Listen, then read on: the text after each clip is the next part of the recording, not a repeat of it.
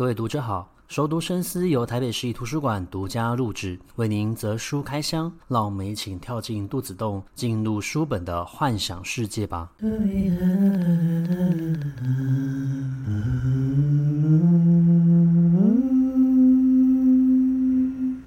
回到熟读深思。呃，今天的节目比较特别，我们算是呃作家的一个对谈。那邀请到的这一位作家是我很喜欢的陈默安。在查默安资料的时候，才发现到其实他有写了一些跟爱情有关的大众心理学的一个书籍。但是我真正认识默安，其实是从默安写的一本小说叫做《深爱食堂》开始。那我们最初认识其实是是来自于呃 Open Book 安访的一次采访。那时候我在一个专门服务视障的图书馆工作，所以莫安以 Open Book 采访记者的一个身份来了解我们如何为视障者来制作有声书还有电子书。那后来因为我觉得莫安的作品很有趣，我也很喜欢，所以邀请他到了分馆来进行演讲，那就持续到现在都有一些互动。那这一次呢，就邀请莫安来上我们的 Podcast 节目，希望可以让更多的读者可以认识到他的文字以及他这个人。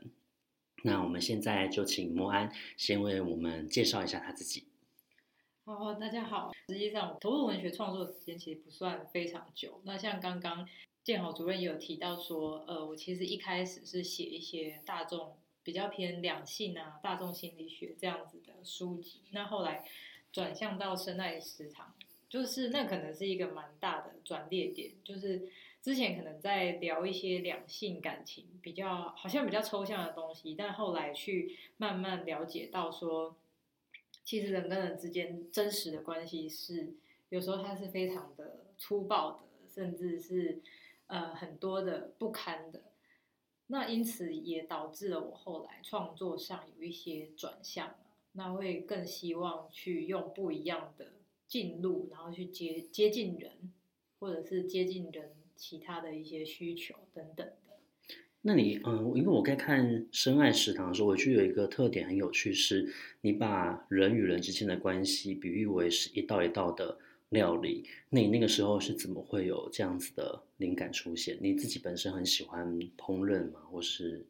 有饮食方面的一个特殊经验吗？那因为这个故事它的原型其实取材于我个人的真实经历嘛，但是我那时候思考的是说，如果说一个故事写出来，我当然会希望说，它其实是也许可以去安慰到有类似经历的人，那我会希望说，这个故事跟其他人之间可以有一个更容易引起共鸣的事物。那我觉得很奇妙的是，有时候事后回想那一段经历，其实我想到的都是一些关于那个场景里面关于食物的记忆。那我觉得，因为食物它实际上是一个，它除了有颜色，然后香味，然后味觉，所以它实际上是人用五感去记忆的一个东西。因此，我就选择就是用各式各样的料理，然后去呃隐喻人跟人之间。所不一样的关系，然后各种彼此的对待等等的。你刚刚讲到，就是我们或许会忘记那个情景发生过哪些事情，但是我们可能会记得某一种味道，就像我们走进一个空间里面，可能闻到某一些味道的时候，会引起我们的一些记忆突然之间浮现。那我就会想到，嗯、呃，我前听我爸妈他们在分享他们年轻时候的约会经验，我觉得我爸妈他们应该都忘记他们那时候是怎么认识的了，但是他们总是会讲到，就是他们那时候年轻的时候会去冰果室，然后会点一杯呃西瓜牛奶或者说是木瓜牛奶，就会坐下来。所以等到我们出生然后长大之后，爸妈带我们去吃冰果室的时候，他其实常常会透过那一道水果冰或者说是一一杯果汁，然后想起他们年轻的时候发生的故事。那我觉得呃这样子的一个记忆连接，或许就是你在深爱食堂里面。透过食物，然后一道一道的去呈现出每一个人的呃感情的不同阶段，你的心里面的历程跟感受。那我觉得默安的作品很有趣，就在他的呃作品其实有点游走于大众文学跟一般纯文学的呃领域的中间。你在阅读的时候不会感觉特别的呃苦涩乏味，然后你也不需要花费很大的力气去解读文字里面是否还有。别的意思，可是当你阅读的时候，会引起很多的记忆跟想象空间在里面。那其实呃，除了《深爱食堂》之外，莫安也写了蛮多本其他的作品，而且我蛮讶异的是，你后面的作品其实都跟爱情比较没有关系，反而走入到其他像是有呃，可能像民俗文学，或者是说你以一个田调采访中药行的一个方式去记录了一些台湾重要的中药行的故事跟他们的一些人生经验。那你可不可以就你自己呃发展到现在的一个文学写作的一个脉络来跟大家做更清楚的一个介绍？好，前面讲到说深爱食堂，它可能是一个让我去重新更深刻理解人跟人之间。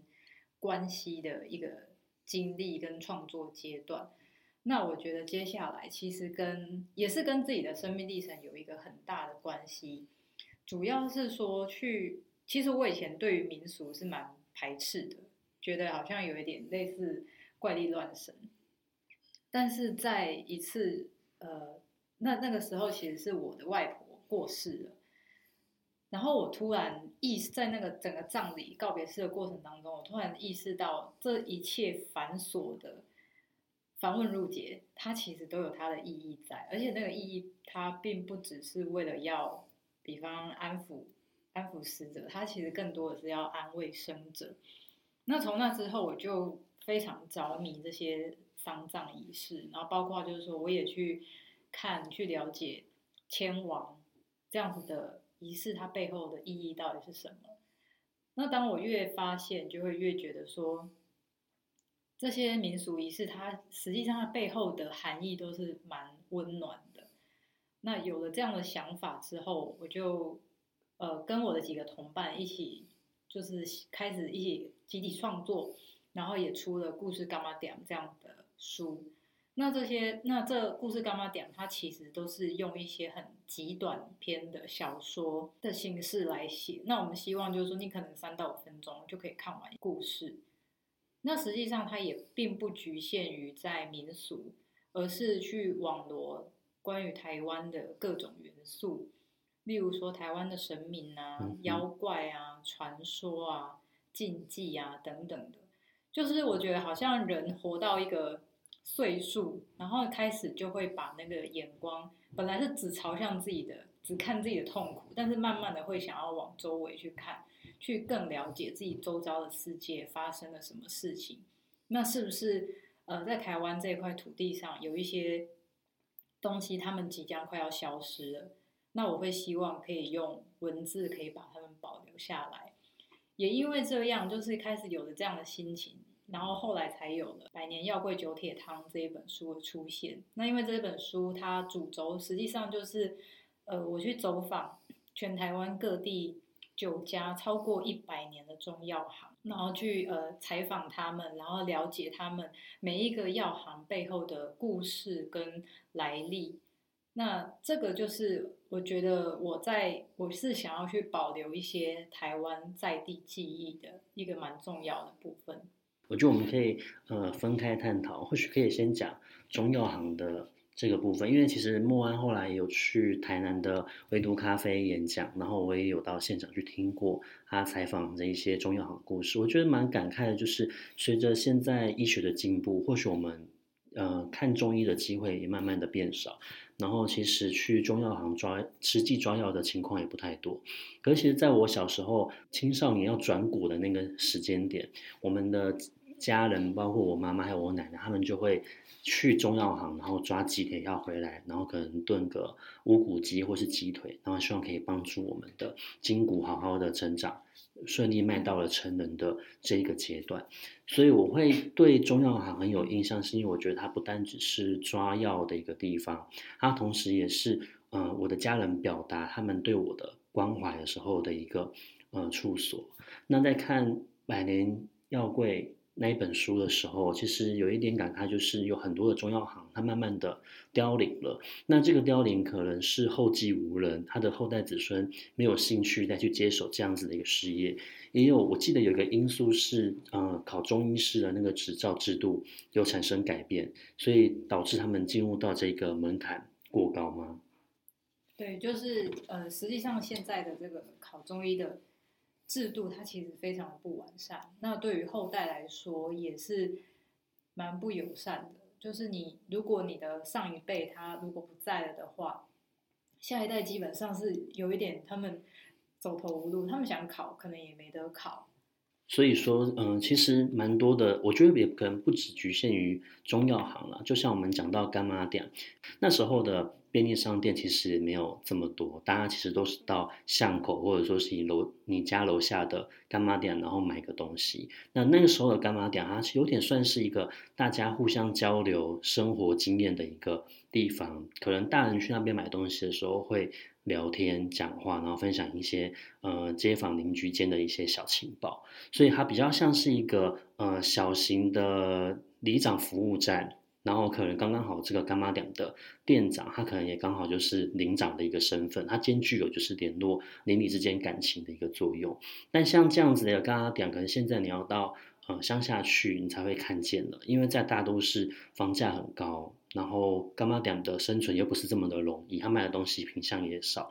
所以他慢慢的这个功能就被便利商店取代，可是同时间他的一些呃社会性的作用可能也就随之消失了。那我觉得在《百年药柜》那本书里面，我看到其实就是我自己的。呃，童年可能也会随着时间的一个演变，它慢慢的会从我的记忆之中遗忘。所以透过阅读那一本书的时候，我会觉得有一些东西好像仿佛又回来了。我会记得曾经发生过哪些事情。那这个的话就可以延续到前面刚刚莫安所讲的丧礼。我觉得，呃，在讲丧葬这个东西的时候，蛮大一部分我觉得仪式其实是帮助还活着的人，他可以表达他最后的。心意跟以及就是帮助他去度过心中的一些悲伤跟难过，那就像在呃《俗女养成记》里面，他们去办那个阿嬷的葬礼，他的女儿就觉得应该要有一些什么县长所写的挽联呐，然后或者是说呃莲花一定要多少，他讲的他做了很多事情，可是他讲的真正做这些事情背后的一个理由，是因为他觉得邻里之间都在看。他们最后是如何帮这个阿嬷办完这个葬礼的？他的后代子孙有没有孝顺？所以我觉得丧葬的这个仪式，它其实很大的一部分，它除了是用来安慰生者以外，同时也是让生者之后可以去表达他对这一个王者的心意跟敬意。不过，我觉得跟自己跟莫安比较不同的，其实是我小时候就很常接触这些民俗类的。东西，那主要原因是因为我的外公，他其实我们以前是生活在迪化街，那我的外公他其实是他会去帮忙扛神像，所以嗯、我们小时候很常就会看到这一些所谓的神像啊，或者说是神明出巡，我反而对于这方面的接受度其实是很高的。那我想要请问莫安，就是嗯、呃，您小时候有很常接触这些民俗类的东西？我小时候其实是看到七爷八爷是会怕的那一种。你竟然是这种小孩？对，就是万万万没有想到，长大之后反而会很喜欢去看、去参加这样的民俗活动。那是什么原因突然之间改变你的态度？就你从什么时候开始不怕七爷八爷的？应该是年妈妈有恐吓说不可以怕，因为那个是神明。但但我觉得那个的确只是说小时候看到那个很很高的神像，会有一点会有一点心生畏怖这样子。但是呃，在跟这种民俗活动有一个很密切的接触的话，可能是要到我上大学，因为我大学是在普里的暨南大学读书。那在普里呢，有一个非常盛大的活动，它是十二年才一次的大建教。在这个建交活动当中，是全镇的人都要吃素一整个礼拜，包那那时候是我们学校的餐厅也都是完全是卖素食，超商我记得也都是卖素的，然后像霸王摊啊、咸酥鸡，他们全都是开始改卖素料，就是那个是非常非常盛大的一个活动。那埔里其实是一个蛮安静的小镇。可是，在那一个礼拜当中，就是在普里小镇的东西南北四个地方，他们会搭起非常非常华丽的那种坛，然后那个坛呢，就是其实是各各坛在车拼呢、它可能会有很浮夸的冰雕啊，然后比如说有几层楼高，然后还会有那种会动人偶之类的，所以那一整个礼拜，我们几个同学。其实每天下课就是在那四个坛当中在那游走、晃来晃去，因为觉得太热闹了，很好玩。我觉得那个是一个很很重要的经验，因为我记得在课堂上啊，老师还会说：“哎，请各位同学就是尽量就是配合吃素。”然后就会讲那种很都市传说的故事，就说啊，像你们前几届啊，就是有什么学长，他就骑车到隔壁镇去吃肉，回来就出车祸。然后像这种故事，它实际上跟那种 KTV 包厢厕厕所有服务生走出来，就是你会觉得同属都市怪谈的性质。对对对。可是从这个从这个故事，你可以看出来说，在那个时空、那个当下，这个小镇的。不论是什么样的阶级，不论是呃你是什么样子的身份，大家都是很虔诚的在为这个信仰，在为这个宗教活动去遵守一些戒律。然后我觉得那个对我来说是一个非常大的震撼，我第一次感受到这么多人，然后为了一个信仰在在努力，那种齐心一同的感觉，我觉得很棒。我刚好快速的查了一下。它确确实是十二年才会举办一次，然后就是鼠年的时候叫做齐安建醮，然后真的是全村吃素，所以我觉得这算是一个很有趣的经历，而且刚好被你遇到了，因为如果你去念大学，你不一定会刚刚好遇到那一年有这样子的一个经验，所以你的老师跟你讲的其实是十二年前的那一位学长发生的故事，哎，这个已经算是嗯，真的算是一个都市怪，对，都市传说了。那其实，呃，我觉得建醮、坐教啦，在台北也算有，因为像我是生活在泸州，泸州有一个教就是国姓教，他就是国姓爷，然后他是每三年会做一次。他过去的历史就是，当时候有军队要打护卫，然后他们就去联络了和上州这边的人去帮忙，可是这个消息外露了，所以他们也有受到。突袭，那最后当然是有成功的抵御了那个外来军队的一个侵袭。那为了感谢他们，所以他们每三年就会做一次醮，去感谢这一群当年就是出兵的这些，嗯，可能算是民兵或者说是军人。所以他们每三年，他们就会在泸州的各处就会用一个很高的竹号，然后就会吸，就会做一些仪式之后来吸引那一些，呃，王者们来到这个地方来供。来享受民间所供的这一些香火跟食物，然后希望他们可以安息这样子。那但是每三年会做一次，所以我觉得坐轿的这一个仪式，某某一部分而言，它其实也是让生者会可以去重新经历过这个地方的历史跟文化。我嗯，但是我觉得像普里这样子，可以一整个城镇，然后大家一起做一件事情的机会，其实算是蛮少的。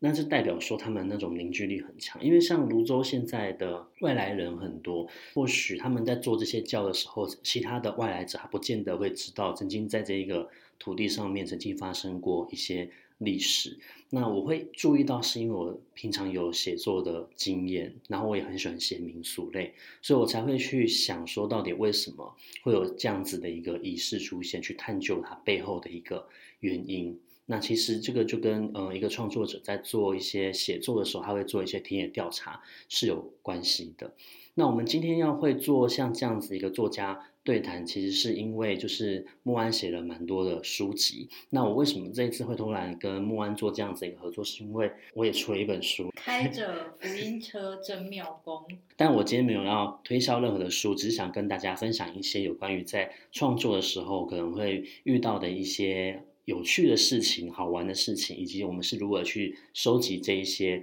资料的。那或许你未来也有机会想要去从事写作像这样子的一个工作的时候，你可能可以从哪些方面去着手？想知道我跟莫安还谈了哪些有趣的内容吗？那我们在下一集的空中书房再见，拜拜。